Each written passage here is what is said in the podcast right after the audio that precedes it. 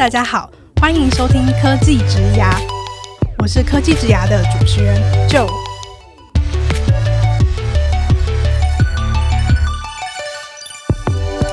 科技职涯是由 Cake Resume 制作的广播节目，我们将会邀请在科技、数位等不同领域的工作者来分享他们的职牙故事和个人观点，一起来听听这些精彩的分享吧。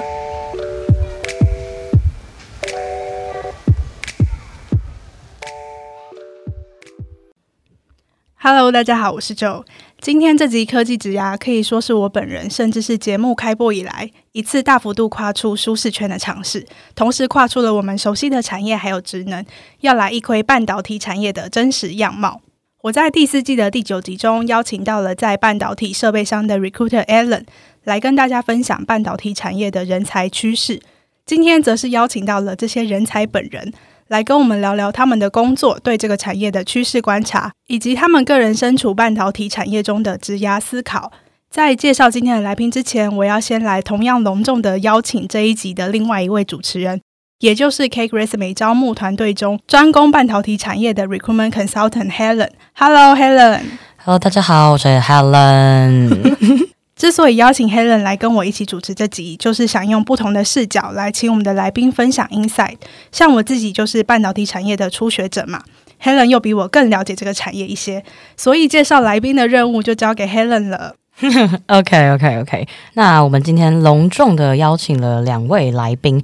位于整个半导体产业链的不同位置，他们本身的背景啊、职能啊也不太相同。那我们就先来欢迎半导体中游，也就是我们的检测供应商的 Edward。Hello，Edward。Hello，大家好。Hey，Hello，Helen，你好。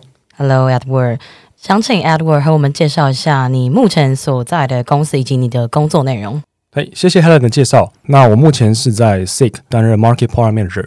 主要就是负责在影像视觉的部分。其实 SICK 在台湾已经有超过二十五年的历史啊，在德国更是悠久。它算是一间德商最老字号的一间传感器的厂商。在两三年前，我们开始切入到整个半导体的三 D 视觉的部分。在业界大家都很追求产能嘛，那我们又是一个这个传感器的制造商，所以我们就一直不停推陈出新，给出更新、更新、更更快的这个解决方案，来符合我们市场对我们的这个期望，这样子。那我本身的专业部分的话，大概分成在技术部分跟在市场部分，细节等一下会一一详述这样子。好，感谢我们的 Edward。接着的话，就让我们来欢迎介绍今天另外一位来宾，在台积电担任制程整合工程师。那我们来欢迎我们的 Ricky。Hello，我是 Ricky，大家好，我在台积电担任制程整合工程师。他主要的工作内容就是确保客户的产品的品质，简单来说就是产品的监工。那我们会定期跟客户做汇报，确保产品在出货的这个测试跟这个良率的部分呢，能达到最棒的一个水准。今天真的是非常的难得邀请得到半导体的朋友们，毕竟半导体的朋友们的时间都非常的宝贵。那我们今天的话，就会邀请我们 Edward 还有 Ricky，分别用半导体检测供应商跟晶圆厂不同的本位置，来介绍他们的各自的工作内容，以及为我们解剖现在半导体产业的现况。这样子。不过各位听众也不用担心太 hardcore，由我为大家把关。今天这集呢，绝对是半导体初学者也可以参与的程度。如果你也跟我一样对这个非常火热的产业感到兴趣，或是想了解这个产业中不同角色协作所需要的技能，都可以一起来听听 Edward 和 Ricky 的分享。一开始呢，想先请两位帮我科普一下整个半导体产业的轮廓，到底什么是上游、中游、下游？整个半导体产业是长什么样子的呢？那我这边会以机台商的角度来解释一下我们这边的上中下游。啊，因为我每次回到我的家乡嘉义的时候，我的母亲跟我的阿姨都不是很清楚我的工作内容啊，然后他们都会不能跟他们的街坊邻居去分享他们的儿子在做些什么，所以我都用很简单的方式跟他们讲，我这边所看见的状况是，假设我们的中游位置是一个机台的整合商，那上游的部分的话，就是一些在做光学一些元件或者是算法厂商，你可以把它想象中好像一个妈妈在炒一盘菜的样子，上游就是提供这些原物料、这些算法、这些像是配件的东西。中游的话，就是我准备要去把它炒成一个终端的一个使用产品。不过这边要讲一个但书，我们这边所整合好的产品，主要是让 end user 来做检测，或者是一般我们讲电测或者是外观检测的部分。我们并不是在制造一个原物料，我们是提供机台来确保我们客户的良率足以达成，就是我们这些常见的，像是 TSMC 啦，像是月光啦，像细品这样等等的。OK，这个定要非常的清楚啊。关于刚刚那个 Edward 这样子讲的一个过程呢，从台积电的角度来看呢，其实我们就是直接是使用他们的量测机台，就是我们就是那个客人去吃他炒的那盘菜。好不好吃，我们不确定，但是我们使用之后呢，我们会去给他们反馈，他们在借由改善他们的菜单，来提升我们这边的检测的，好比说他们是检测的厂商，我们就可以知道我们检测的准确性是不是有助于我们提升我们的良率，这是我们的这个台积电的这个角度。那我最后在这边用一个 hunter 的角度来去做一个最后的总结。我就是用一盘菜送到客户手里的角度来告诉大家，Design House 呢，他们会设计一个菜单，但是他们不会去炒菜，他们会把这个菜单交到台积电做一个制造。就是请他们去做炒菜这件事情。那炒菜的过程中，你必须要有柴米油盐酱醋茶这些东西，其实基本上就像是设备商的角度，就是这些 vendor 提供给他们的 user 来去做使用。那到最后的下游呢，就是由这些封测厂，他们经由包装打包，然后交到客户手里，这就是一个简单的 IC flow 的流程。那接着呢，我想要问问 Ricky 有一个问题，我相信我们的听众朋友一定也很好奇，在台积电担任制程整合工程师负责的工作内容是什么呢？OK，如果真的想要讲到就是说制程整合工程师到底在干嘛，那我们可以先带大家了解一下台积电大概在干嘛。好了，说穿了，它就是一个制造晶圆的工厂。那既然它是个工厂呢，就需要有监工，制程整合工程师就是这个大工厂的一个监工。监工到底要做什么呢？主要就是要顾好产品的品质。这个过程当中就会跟很多不同的单位合作，好比制程工程师啊、可靠度工程师，或是呃一些电信的工程师，我们说的 device team，跟各个单位协作。那终极目标是怎么样？就是帮客户呢守好产品的品质。基于这样的一个性质的话呢，我们可以想到说，其实业务是非常繁忙的，而且货呢是一直在跑，所以它是一个产能非常巨大的工厂。我们可以知道说。呃，十纳米以下的这个产能是占全世界百分之五十以上，就是我们的叫做 advanced technology 的部分占五十趴。也就是说，要满足这么大的产能，那势必就是要让我们这些人这个夙夜匪懈嘛，日以继夜的轮班。智能整合工程师其实比较幸运哦，他其实不需要轮大夜班。所谓大夜班就是晚上十二点到早上八点的这个部分，但是我们是要有时候轮小夜，然后周末也是要值班这样子。那因为我刚刚讲的这个特性呢，会衍生出第二个部分，就是因为是这么样高精度、高产能的一个公司，所以说我们实际上在看问题的方式会变得非常的细腻。那细腻的程度呢，就是会使得我们基本上是每一天都会有相关的会议来去 review 我们的 KPI 以及它的品质的部分。所以说，你可以想得到，就是如果你顺利的放了一个周休二日，你的礼拜一就会来面对周末实际上持续过货的那些产品的这个问题，你必须在礼拜一的早上就要立刻去掌握状况。如果有出任何问题，礼拜一早上你必须要跟上层汇报，要不然的话。损失可能就是会是几千万或是几亿元的这个损失都是有可能，所以每个礼拜一早上，大家都是战战兢兢的要去把问题整理出来，然后跟老板去告知，因为它是工厂持续的运作嘛，所以你每一天都会有这样大大小小的跟这个产品的这个品质相关的会议，一直到星期五都不会停。所以说，我们最忙的时间就是每个礼拜一跟每个礼拜五。礼拜一是为了要收拾礼拜六、礼拜天出现的问题。礼拜五呢，就是要确保礼拜六、礼拜日不会出现新的问题，所以这就是在台积电工作，你尤其是产线相关的工作，必须要面对的状况。这样子，俗称的一秒钟几百万上下，就是这样子的意思，甚至几千万上下都不好说啊。对，大概是这样子的概念。如同华尔街，听完我都想要加仓了。我想要问一个问题，是你说，因为我觉得很酷的是，我在跟 TSMC 的工程师接触到的时候，他们都会给我一组电话号码，然后那一组电话号码的分机都好长哦，为什么呢？可以问一下 Ricky 吗？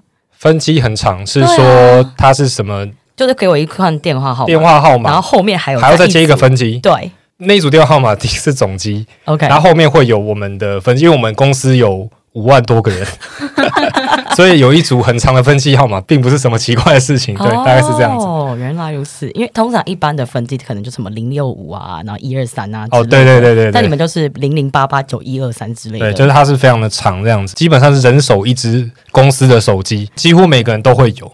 终于解开我的谜题了，原来这么长是因为有五万多个人的原因，五万多个分机啊。嗯，可能约莫是五万多个，对对对，大部分都会这样子。那就 Ricky，你个人的经验来说，在这样的工作内容还有氛围中，什么样特质的人才比较能够得到发挥啊？怎样的人格特质才能够在台积里面得到良好的发挥？哈，简单讲就是比较诙谐的去讲这个事情，就是我们会觉得这个人格是 M 型人格跟 S 型人格是比较有机会在里面被看到哈。什么叫做 M 型人格、S 型人格？那 M 型人格就是在讲一个人呢，极度的耐操，任务啊，只要一来啊，通通都可以接下来，而且不惜一切代价去完成它这样子。那我们刚刚其实是有提到说，台积电就是一个二十四小时运转的工厂。你可以想到，如果真的要把问题处理好，把事做好，真的有非常非常多的事情要去达成跟满足这样子。如果说你心态上是没有那种必死的决心，非得要把所有事都完成，事实上你每天回家也都会觉得，哇，其实我只完成了一整天应该要做的事情呢，可能六七成而已，但还永远都是有一大堆事没有完成。那如果你有办法把那些事情用最大的效率啊，或是你最大的体力跟工时去把它完成掉，那这样子老板看到就觉得哇，这不得了，这很厉害这样子。哎，这种人老板其实也通常会看到啦。然后另外一种就是我们讲 S 型人格，说穿了就是他是积极度是非常高，然后甚至他带有点侵略性，因为我们可以知道说，在这个这么大工厂呢，你要把一件事完成，你永远没办法一个人完成，事实上你是要跟很多单位去做协作，你大概会有一大堆时间。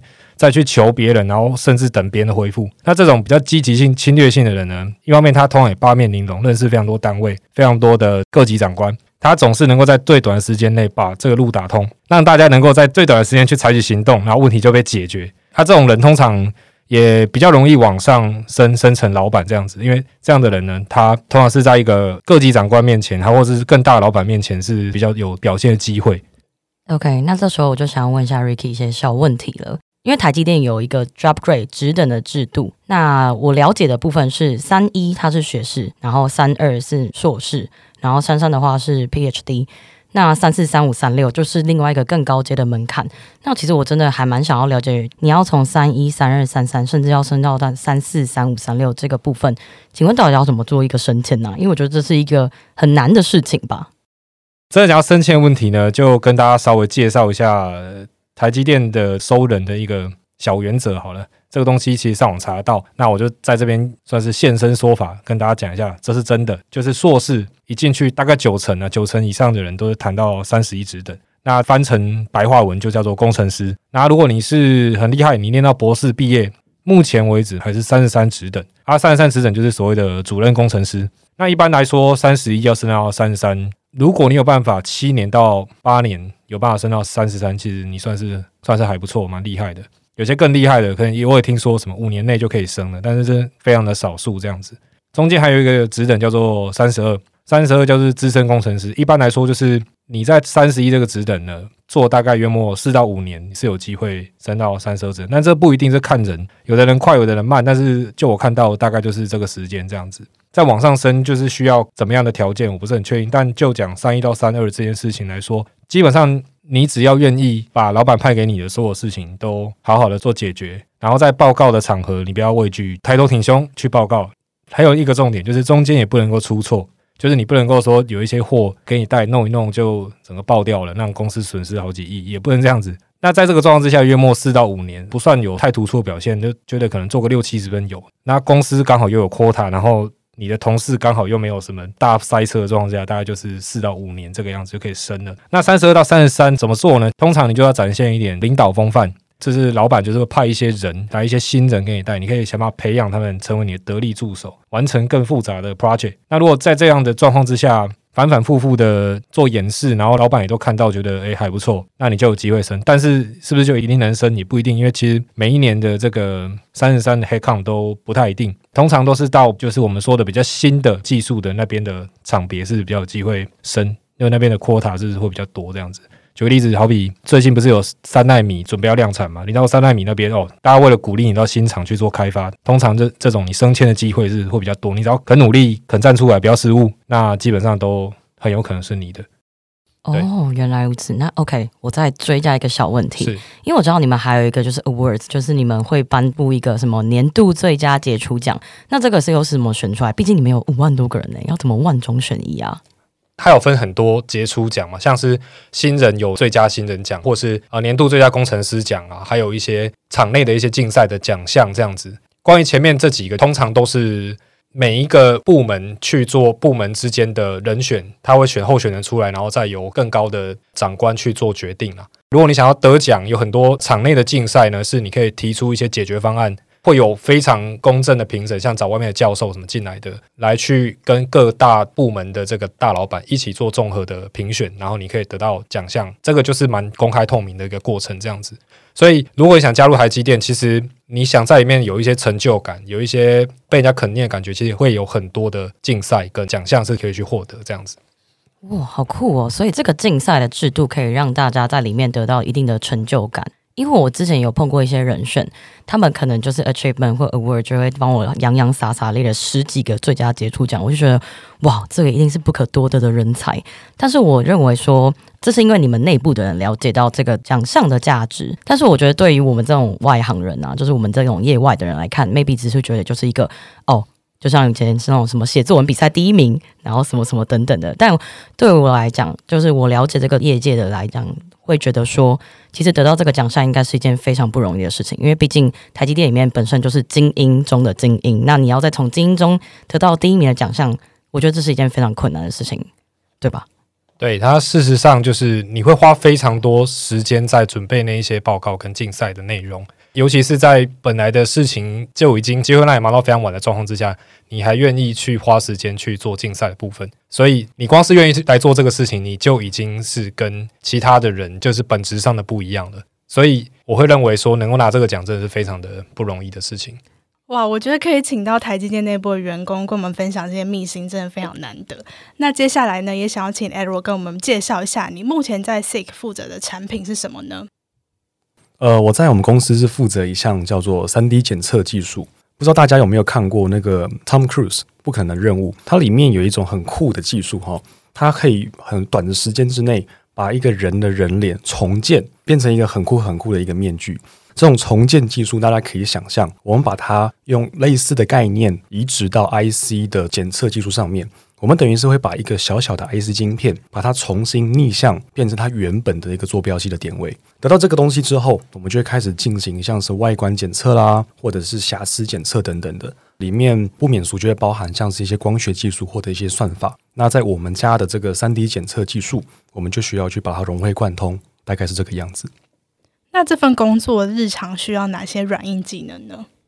哇，这个其实非常多。我先讲硬技能的部分好了。在硬技能部分的话，我们常常会讲就是四大型哦。我们讲光机电软，就是有光学、机械、电子跟软体的部分。这个有点像什么？像有点像是我们在看猎人的时候，他就是也是有讲什么宁残绝发。一个人要有把很多不同的这些能力都把它练好，他才可以整合成一个很好的方案。所以在我们做市场也有技术的这些人才里面，我们就需要把。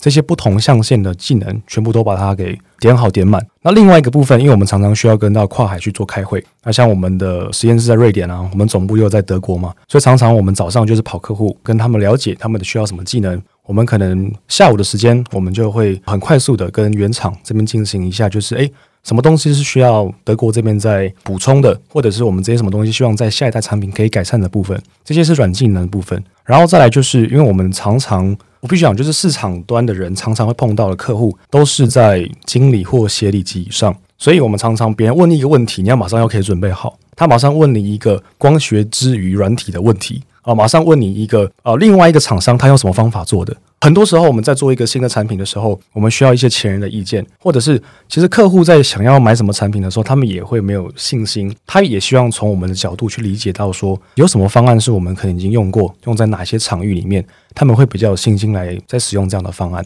所以我们常常在把一些国外的一些应用方案导入台湾，他们就觉得哦，这个东西可能在美国的某一个实验室用过了，那我在台积电里面啊，或许也会用到。所以这些资讯的串流啊，是需要非常非常快的。那这时候我有一个小小的问题想要问一下 Edward，因为在半导体产业里面，其实我觉得我这个角度 Hunter 的角度来看，我很常觉得 PM 跟 Sales 是个完全紧密但是又不相同的职位，因为很多的 Sales 会转成 PM，也会有 PM 转成 Sales。那所以我很想要问一下 Edward，PM 跟 Sales，你觉得在半导体产业里面，你觉得最大的差异是什么呢？那我这边简单介绍一下 PM 跟 Sales 的一个差异性好了。在 Sales 部分，大概我们要做四大项。第一个就是我们要维持客户对我们公司的一个印象分数，然后我们也要解决一些问题，那我们也要去做一些资源整合。那这个资源整合比较是在 local 端的，因为毕竟它可能是 local sales。最后一件事情是，他要将很多这些商业的线索。带回来这间公司里面，这是我们统称的 leads。PM 的部分一般来还会有分成是产品设计的 PM 跟市场端的 PM。那我这边着重的点是在市场端的 PM 部分。一般我们要做的也是四到五大项哦。我们要做市场的定位，我们的产品在市场的哪里？我们要把框架把它画出来。再来，我们要去研究这个产品它的 supply chain 长什么样子，它的供需。我们也要去了解这个技术它适合给什么样的厂商。什么样的人比较适合用这个东西？我们也需要做一些资源整合。可是，在我们的资源整合跟 Sales 不太一样的地方是，我们需要整合到一些国外的一些资源。可能在国外的某一项的新的技术，它更适合我们的客户，我们就要去研究说，我们有没有可能把这样的技术从海外拉回来给我们台湾区的客户。最后，最重要的事情是我们需要给出一个很完整的架构方案。像刚刚我提及，我们家是负责 3D 检测技术的。那这个三 D 里面，它这一包里面可能零零总总很多不同的技术，每一个细碎的东西对客户来说都是很零碎的资讯，他看不太懂，我们就需要把它化零为整，给客户的之前就是一个很完整的东西，他们不用花很多时间再去做咀嚼动作。如果假设是在公司的这个战略位置上面的话，一般来讲我们会有一个团队合作。通常来讲，在 Sales 就像我们打篮球，Sales 可能就要负责切入上篮的部分。那 PM 的部分有时候。你需要做的，我们叫无持球攻击啊。什么叫无持球攻击呢？就是别人传给你球之后，你要马上啪啪啪把它画成，找一个很正确的位置，在那个地方定点投篮。有时候 Sales 跟 PM 做久了，你两件事情都可以去尝试。不过，在一间公司，可能在比较初期的时候，公司会因着你的特质，给你当下比较适合的一个战略位置。哇，好精辟哦！对，真的很酷，很会比喻，哎，真的酷。那 PM 这个工作有哪些内部或外部的 stakeholders？对我们员工来说，最大的 stakeholder 就是我们的老板嘛。对，这个是毋庸置疑的。那要讲的比较细的话，内部的话，其实你就需要讲到一间公司里面，你这跟业务之间的互动，跟工程师之间的互动。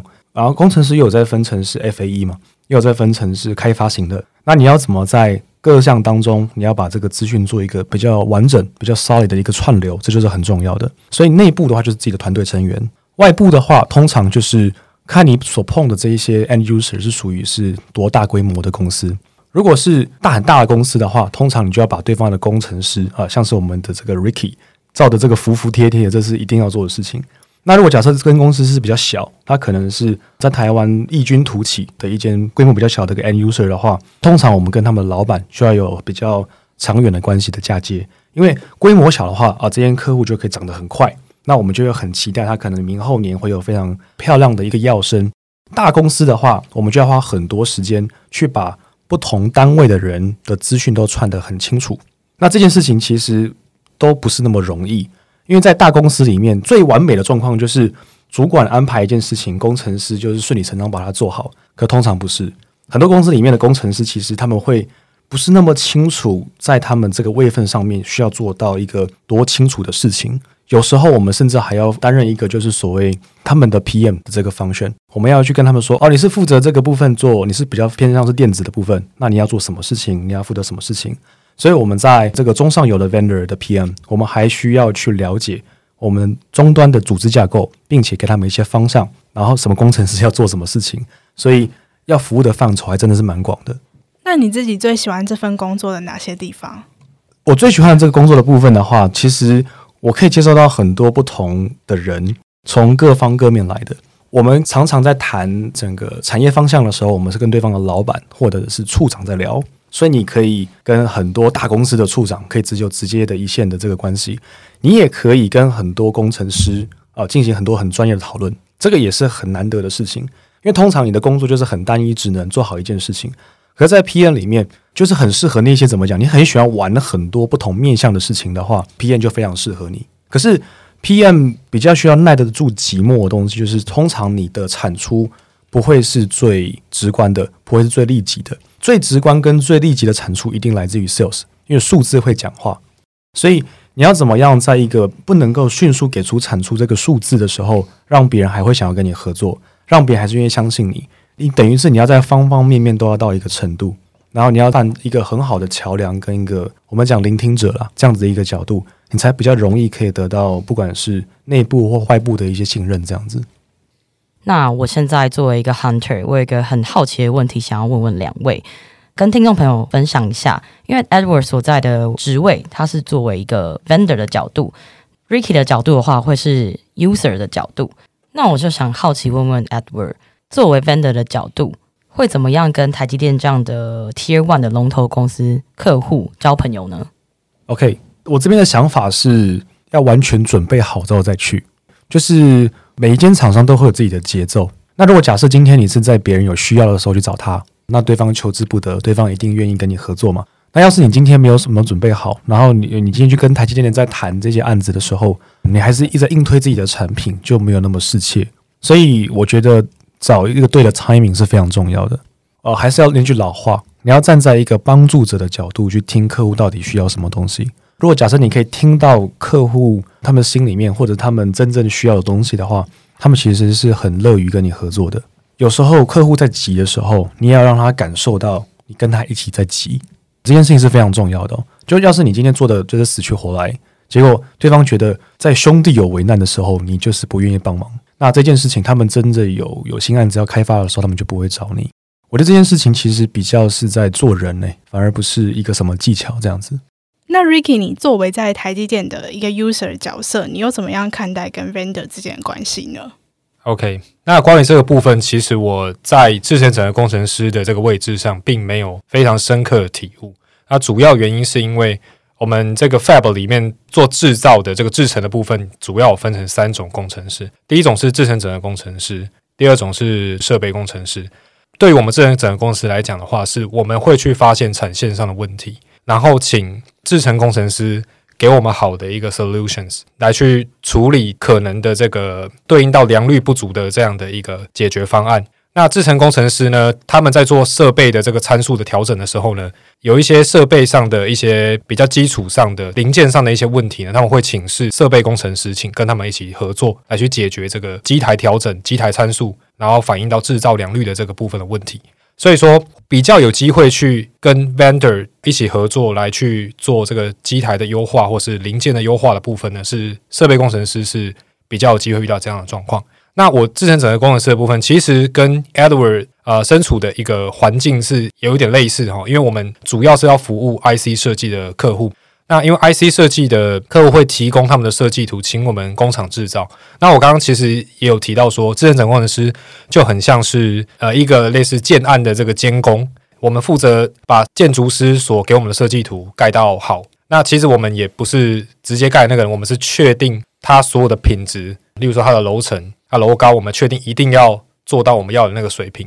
例如说它的隔间，我们不能够有落差。那我们会。基于我们工厂所定出来的这个 KPI，或是他们说的叫做 criteria，去把他们要的产品给做好。对，所以我们其实也有很多机会是去跟客户做进行交流，而且对象呢还是就是世界上各大的这种 IC 设计的公司，大概是这样子的一个状况。那 Edward，因为你之前也带过台商嘛，我好奇在台商跟外商工作起来有什么不一样？哦，我这边要讲通常，因为这个没有一定。我们常听到一句话说。台积电是台商，家乐福是外商。到底台商跟外商哪一个比较自由？没有一定。可是以台湾的很多这些，不管是科技还是工业里面，通常啦，在台商的编制都会比较大一点，因为它要研发嘛，它有很多更多一些比较特殊的单位。那在外商的话，通常就是先放 sales 跟放 engineer，它的目的很单一，就是拿到订单，然后扩大你的组织编制，然后。抢下更大的市场份额，所以通常在台湾的外商的编制都比较小一些，通常要大于一百人是是非常困难的。所以基于一个编制小的这样子的一个战略位置跟立场哈，它的弹性就可以比较大。弹性大这件事情可以从一件很简单的事情可以看到，像是打卡，外商打卡的公司就真的比较少，台商打卡的公司就真的比较多。假设你今天是一个很冲的业务，假设你今天住在桃园好了，然后你公司在中永和，你每天都要先开车到公司去，再去跑客户，这件事情对很多业务来说就是很浪费时间。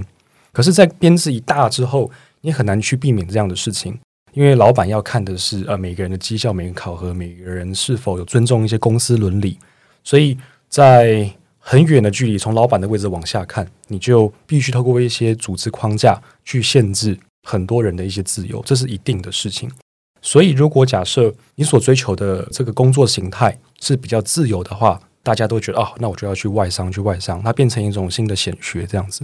这是第一点。那在第二点的部分的话，呃，外商很多，特别是在欧美厂商，他们会去追求一种叫做生活跟工作的结合。大部分的公司都会把这个东西贴在自己的公司的那个墙上，哈，什么家人要幸福，工作会美满，什么之类的。呃，时间里面有十一间，大概是在喊口号。不过，大部分的这样子的外商在台湾，其实还是或多或少保有了在国外的文化。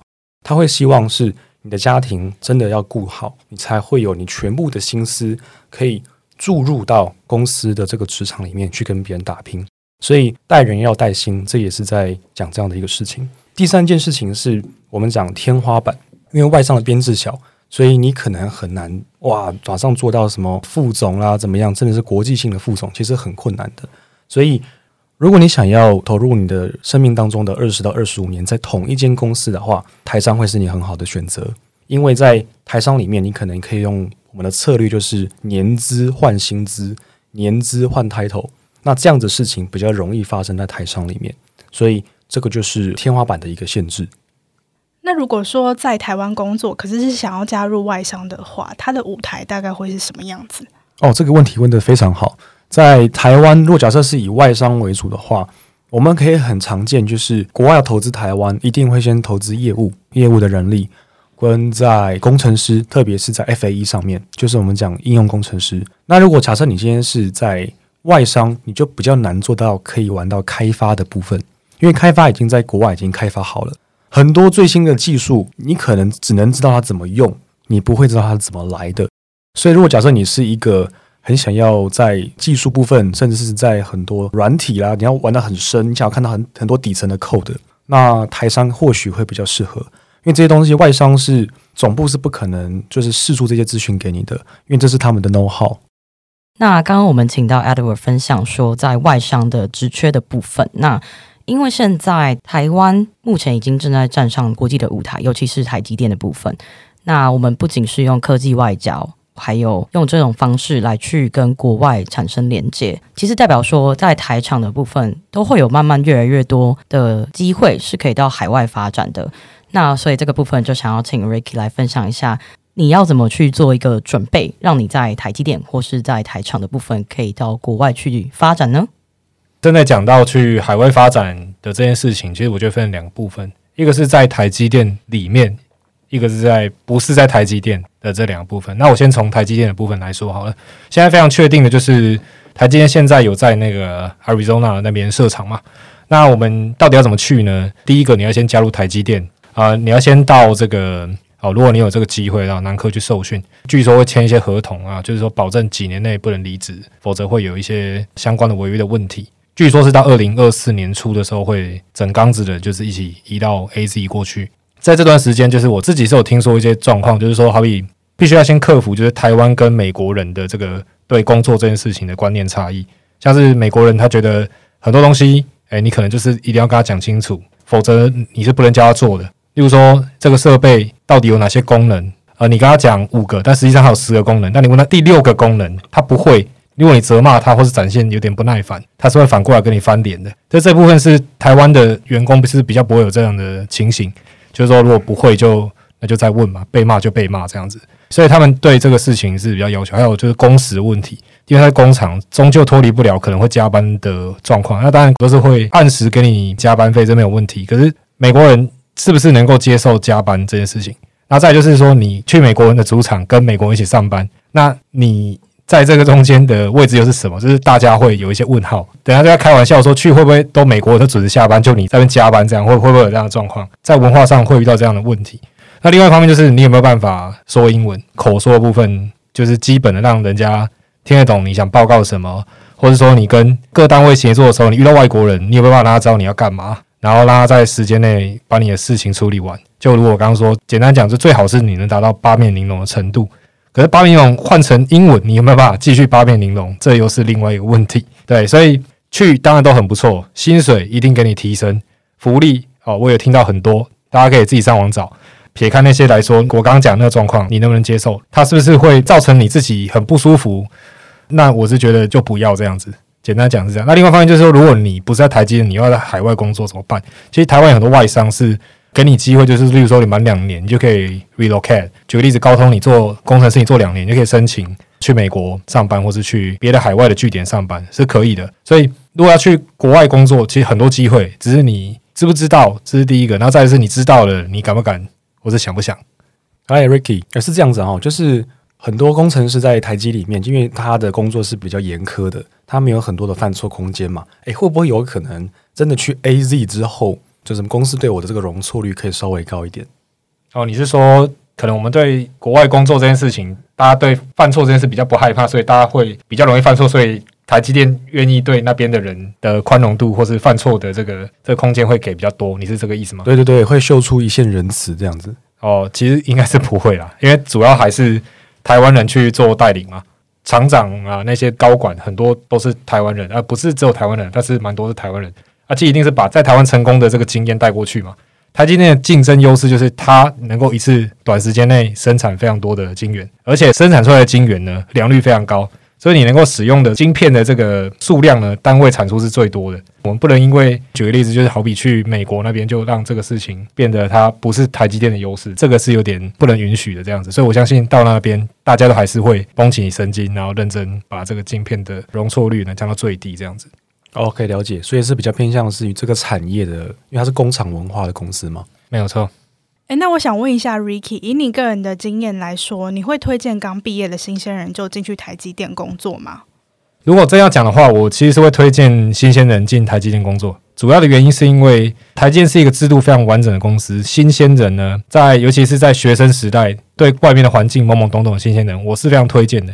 因为到里面你会有非常多制度、非常多面向可以学习。而且不只是这样子，他其实薪水是不错啦。如果真要讲的话，第一份工作，如果就台积电来说，其实你很难找到就是像这样子的规模，而且愿意给你这么多薪水的公司啦。所以其实我会推荐。但是如果你你的抗压性你本来就知道不太好，或者说你被骂你很可能就心理崩溃的那种人，或是家里很不缺钱，而且又没有什么想要去体验什么刚讲那些制度啊什么那些问题，这种人其实也不一定要勉强自己去，但是。撇除这两件事之外呢，我认为如果你真的想去，那又觉得哎，好像可以体验大公司制度，又可以哎，薪水又还不错，其实里面蛮多高手，认识一些高手，我是觉得哎，台积电算是不错的选择。这样子，哎，Helen，呃，因为像是你本身从事这个半导体的这个 hunting 已经有段时间了啊，我相信你比我们这些求职者更了解，在下一个时代里面，现在产业的变动这么大，OK，然后什么三奈米、两纳米一直在变，一直在变。那技术也是不停的出来，我们应该怎么样来预备我们自己，然后在下一个时代也不容易被取代？有没有什么秘技啊？感谢 Edward 的提问，终于轮到我回答了，真是好玩。我会觉得，以我从业外看业内的角度，因为业内的角度大家会很专在硬技术的部分，就 technical 部分这样子，但是我反而会觉得这个时候，因为人才辈出。技术不断在增进，越钻研技术的人，我觉得有时候会忘记软实力的部分。这就是我觉得软实力其实是很重要的，尤其是刚刚就是让 Ricky 或 Edward 其实一直不断提到的是沟通技巧。因为我当 Hunter，所以我最常每天接触的都是工程师。我会觉得有些工程师比较可惜的地方是，你们很专精在你们眼前的技术，但是你们会忘记如何跟人相处。这是一个我觉得蛮大的一个议题可以探讨，因为。当 AI 出现了，当机器人出现了，手臂出现了，等等的，其实你很多技术是可以被机器给取代的。但是为什么人有价值必须要存在？就是因为人跟人之间的相处还有关系是无法被机器给取代的。不管是对上沟通、对平行沟通、跟客户、跟 user、跟 vendor 各种的沟通，现在才是这个时代最需要的技巧。我觉得可以 open mind 的去讨论很多事情。那 PM 呢？因为 Edward 是 PM 嘛，没错。我我帮 Edward 问，你觉得你会给他什么样的求职建议？非常想要知道。就我的提问很酷，因为 PM 如何要往上走这件事情，就我的观察，PM 在往上走可以走到董事长特助，他们是可以帮董事长去下策略决策的。这个位置其实是一个至高无上的位置，因为太难了。你要懂市场，你要懂产品，你要懂人，这三个你要具备之后，你才有办法成为特助。因为董事长他只有一个人，分身乏术嘛，特助就是他的左右手。他可以去帮他处理很多美感啊、小事啊等等的这些的部分，所以我觉得 P N 要往上走的话，你真的是必须要全面兼具。好，我已经抄下来了。这很难啦，我觉得这很需要用时间去堆叠出来的。像我认识的呃设备商的高层，因为他们之前有请我帮忙找过特助的 position 这个位置，那这个位置真的是非常的难找。你不可能靠一通电话就可以了解到这个人，因为他的东西不是只有你一通电话就可以了解的。他不管对产品的了解程度，对人，还有最重要是他的市场的灵敏程度，这个东西其实是工程师业界的人，我觉得最可以补充的。那你可以补充的方式其实很简单，不要去害怕发问，不要去害怕沟通，你可以去问高层的人。我知道这有点困难。但是因为我是 hunter，所以我每天都会跟很多大量的高层聊天。我觉得这是一个很好玩的事情，因为高层们才可以知道市场最新最快的走向。我们底层这些市井小民们，其实都只能听到说啊，现在新闻说哪只股票会涨价，或者是明年台积电要去哪里扩厂。但其实这是我们看到的东西，这是资方想呈现给我们看到的东西，而不是我们实际真的知道的东西。那如果你今天真的想要去，以宏观的角度来看这个市场化，你就是必须要让自己很 flexible。你要让自己不是只有我只想看我想看的东西，你要让自己去接受全方位的资讯。我觉得跟谁聊天是一件最重要的事情。我觉得术业有专攻。如果你今天想要找一个，就像 Edward 你是 PM，所以我真的会问你一些 marketing 的事情。那像 Ricky 你是资深工程师，我就想要知道整合这件事情是怎么做。当你想了解什么东西，你就去找那方面的专家，然后你再配合时事财经周报。然后来去做一个统整，你就可以把所有的资讯做一个整合，然后融会贯通，变成你自己的东西。那这个东西就是最宝贵的，因为这是没有人可以取代的。这是我的想法。我有问题想跟你请教，因为其实据我所知啊，哈，工程师在求职的整个历程当中，其实是非常透明的。他们有三一、三二、三三慢慢升上去嘛，至少在台积是这个样子。那像我们身为 PM 或 Sales 这样比较类似这样的角色，我们要怎么去争取的更好的位置啊？是学历取胜吗？还是说是你需要在哪些特定的厂商待过会比较有优势？我觉得学历是一个门槛而已，它对你来讲只是一个毕业的第一张门槛入场证而已。那接下来就是你知道，师傅领进门，修行在个人。那如果是以纯的硬技术的工程师来说的话，你有这张入场券，那你人生就 safe 了。但如果你今天是走一个挑战性的，像是 PM 或 Sales。那其实最重要的，又回到我们刚刚讲的，其实都是软实力的部分，会是最重要的。因为尤其是沟通还有关系，是 PM 跟 Sales 最重要的部分。像是你要如何去累积你自己的人脉，这其实对于 Sales 是最最最最最重要的。